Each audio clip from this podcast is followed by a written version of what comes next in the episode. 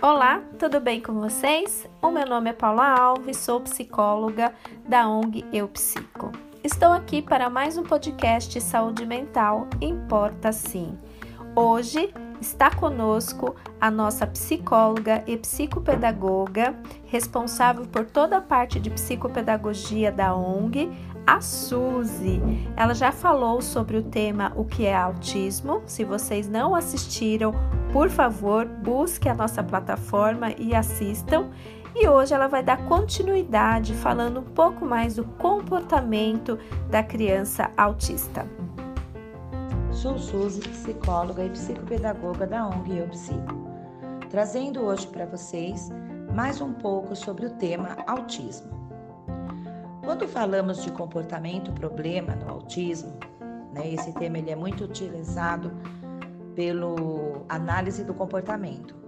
Estou me referindo às respostas inadequadas mais comuns nos casos de autismo. Quais são elas? Birras, são a criança com classe de respostas, ela se envolve né, nessas birras como chorando, gritando, se jogando no chão, se esperneando.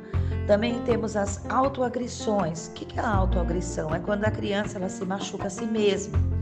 E temos as agressões, é quando essa mesma criança machuca os outros. Na visão da análise do comportamento, cada uma destas respostas pode ser um comportamento completamente diferente, a depender de variáveis antecedentes. Que, que seriam as variáveis antecedentes? O contexto daquela situação, que situação que as invoca e das variáveis consequentes, que são os estímulos que seguem aquela resposta do comportamento. Afinal, o comportamento ele consiste na relação dinâmica entre variáveis ambientais e orgânicas, e é sempre preciso analisar o entorno para compreender os motivos pelos quais a criança autista se comporta de determinada maneira. Nesse sentido, antes de planejar a modificação de qualquer comportamento, é necessário fazer uma análise funcional. Isto é, buscar além do comportamento em si, identificando as variáveis de controle do ambiente no qual isso ocorre, o objetivo desta análise é definir tudo que compõe o comportamento em questão, para depois possamos traçar estratégias para modificar os fatores que influenciam e mantêm os comportamentos inadequados. Parece difícil, né? Mas vamos pensar juntos, você, mãe, profissional, você, cuidador de uma criança autista, vamos pensar juntos nisso que eu estou falando agora. Bem, pense da seguinte maneira: quando identificamos quais dessas variáveis antecedentes, né, antes de ocorrer e consequente depois que ocorre, estão respectivamente evocando e mantendo um determinado comportamento, chegamos à função deste comportamento. Então, quando alteramos estes eventos antecedentes, né? Alteramos esse, esse evento que acontece antes e, consequentemente, alteraremos o comportamento seguinte, aumentando a frequência do que for adequado e diminuindo a frequência do que for inadequado. Depois de identificar a função do comportamento, partimos para a intervenção, na qual vamos manipular variáveis antecedentes e consequentes e principalmente orientar e treinar, né, a treinar aquela criança para que ela atua nesse processo de mudança do ambiente em que ela está vivendo. É, intervir nos antecedentes, né, antes de acontecer o episódio da birra, vamos falar da birra. Intervir no antecedente antes da, da birra, por exemplo, permite modificar a probabilidade de ocorrências da resposta, que seria se jogar no chão, gritar e se espernear, chorar. Então a gente consegue o quê? Prevenir comportamentos inadequados, mantidos por atenção. Uma das, das coisas a se fazer é evitar que a criança fique privada de atenção garantindo que ela tenha essa necessidade emocional atendida. Se por outro lado, meu objetivo é instalar uma resposta nova, usando um determinado alimento como reforçador, eu tenho que planejar a privação desse alimento. Pois se a criança estiver saciada, ela não vai funcionar como um reforçador para mim. Ou seja, não vai fortalecer a resposta. Então, eu sei que a criança gosta muito de bolacha, um exemplo, muito de bolacha. Aí eu falo para ela, né? Se você é, obedecer, se você não pegar tal coisa, se você é, não se pendurar, a mamãe vai dar uma bolacha. Mas se ela não estiver com fome ou se ela come a bolacha todo o momento, ela, isso não vai ser um reforçador para mim. Porque ela não vai entender como ela tem que parar aquela atitude que ela está fazendo para ganhar algo que é positivo para ela. Não. É, se eu sei que ela gosta de um determinado alimento, uma fruta, uma bolacha, um pão, eu sei que ela gosta daquilo. Então aquilo já vai ficar para mim como um reforçador de uma resposta que eu precise com aquele meu filho. Então eu já deixo aquilo é, num ambiente onde eu sei que eu posso pegar a qualquer momento e quando aquela atitude, aquele comportamento do meu filho inadequado aparecer, eu vou entrar com esse reforçador porque eu vou paralisar aquela ação para que ela não venha a gerar um comportamento futuro, que é o choro, o grito, a birra. Então eu vou ter esse reforçador comigo. É, vamos falar mais um pouquinho, então, é, sobre como é, o, né, os principais consequências deste, então, comportamento. Paralelamente, é preciso mexer nas variáveis consequentes para enfraquecer e extinguir as respostas inadequadas. Tradicionalmente, a sociedade ela tem utilizado a punição. Qual é a punição da sociedade? Bronca, notas baixas, castigos, a mãe toma o celular, tira a televisão, com este objetivo. Pesquisas em análise do comportamento têm mostrado, entretanto, que esta não é a melhor alternativa. Além de todos esses efeitos colaterais, a punição gera na criança respostas emocionais relacionadas a medo, sentimento de injustiça, vergonha e incompetência, pois envolve o uso da força, enquanto que no punidor gera culpa. É por todos estes efeitos negativos da punição que optamos por não utilizá-la. Buscamos então reduzir a frequência de comportamentos inadequados até eliminá-los por meio da extinção. A extinção consiste em eliminar as consequências que estão mantendo o comportamento inadequado e assim enfraquecê-lo até que não tenha mais função e deixe de acontecer. Por exemplo, se durante a análise funcional vemos que a consequência que mantém o comportamento alvo é a fuga ou a paralisação da demanda, que é o reforço negativo, orientamos para pais e terapeutas que quando este comportamento ocorrer, a demanda que estiver em curso não deve ser retirada. Esta demanda deve continuar até o comportamento inadequado parar.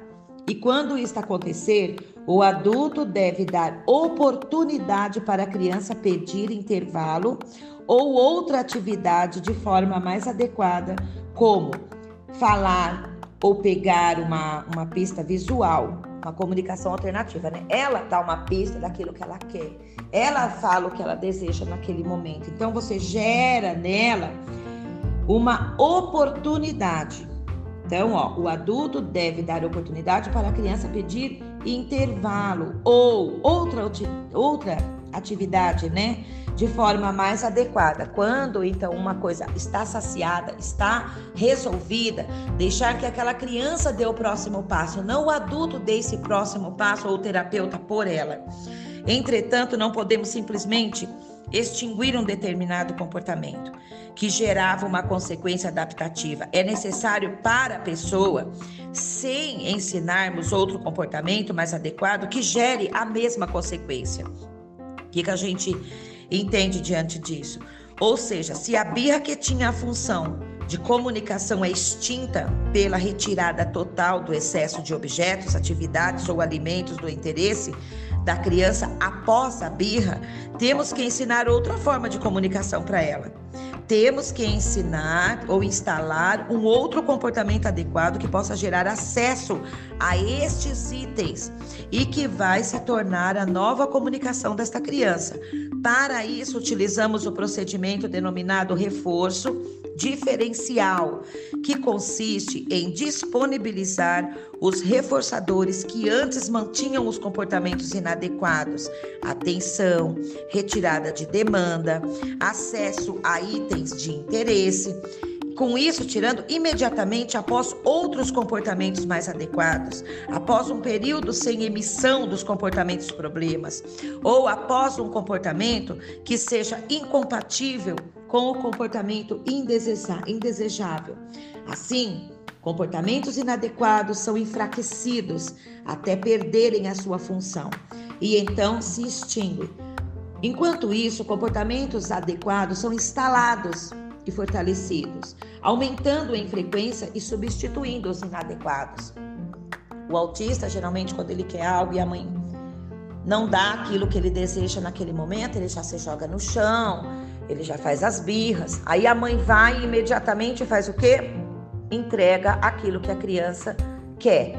Uh, a criança sai para passear, daí ela vê uma coisa e ela quer aquilo. A mãe automaticamente não dá. Ela faz então a birra, se joga, grita, chora. A mãe faz o que imediatamente? Ela vai lá e dá aquilo que a criança então quer. Então é esses comportamentos que a gente tem que trabalhar na criança. Ela sabe que esta é a resposta que ela deseja. Então, o que, que a gente tem que fazer? Nosso, é, eu trouxe essa fala hoje para a gente entender que é possível essa mudança de comportamento nessa criança, que esse sentido de planejar essa modificação de comportamento é necessário. E ela só vai compreender que aquele momento, que aquilo que ela está fazendo não é correto, se eu a ensinar então eu tenho que ensinar um novo comportamento para ela.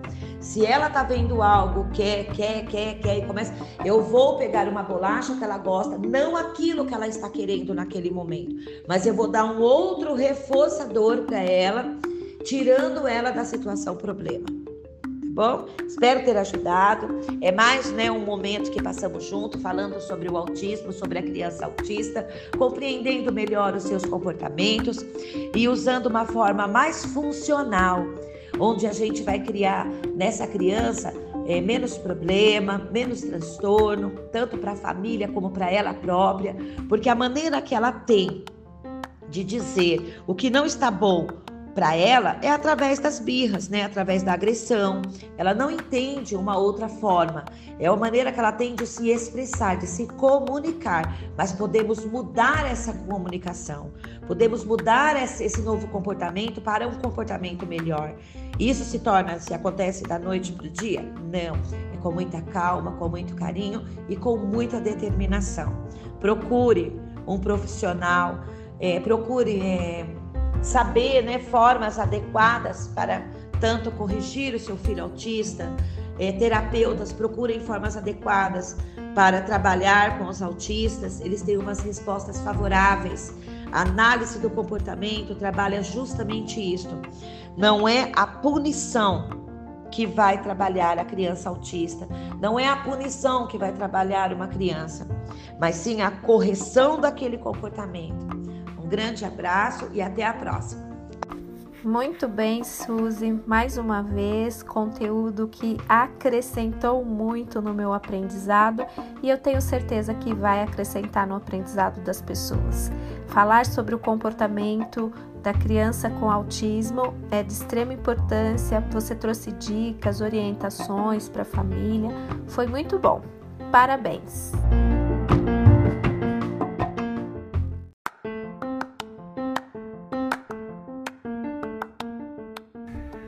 Pedimos para todos vocês que curtam, que comentem, que mandem perguntas, que critiquem, enfim, que interajam conosco. É importante, aliás, é fundamental para nós termos o retorno de vocês. E sigam as nossas páginas. Estamos no Instagram, no eupsico.psi e no Facebook Eupsico. Até mais!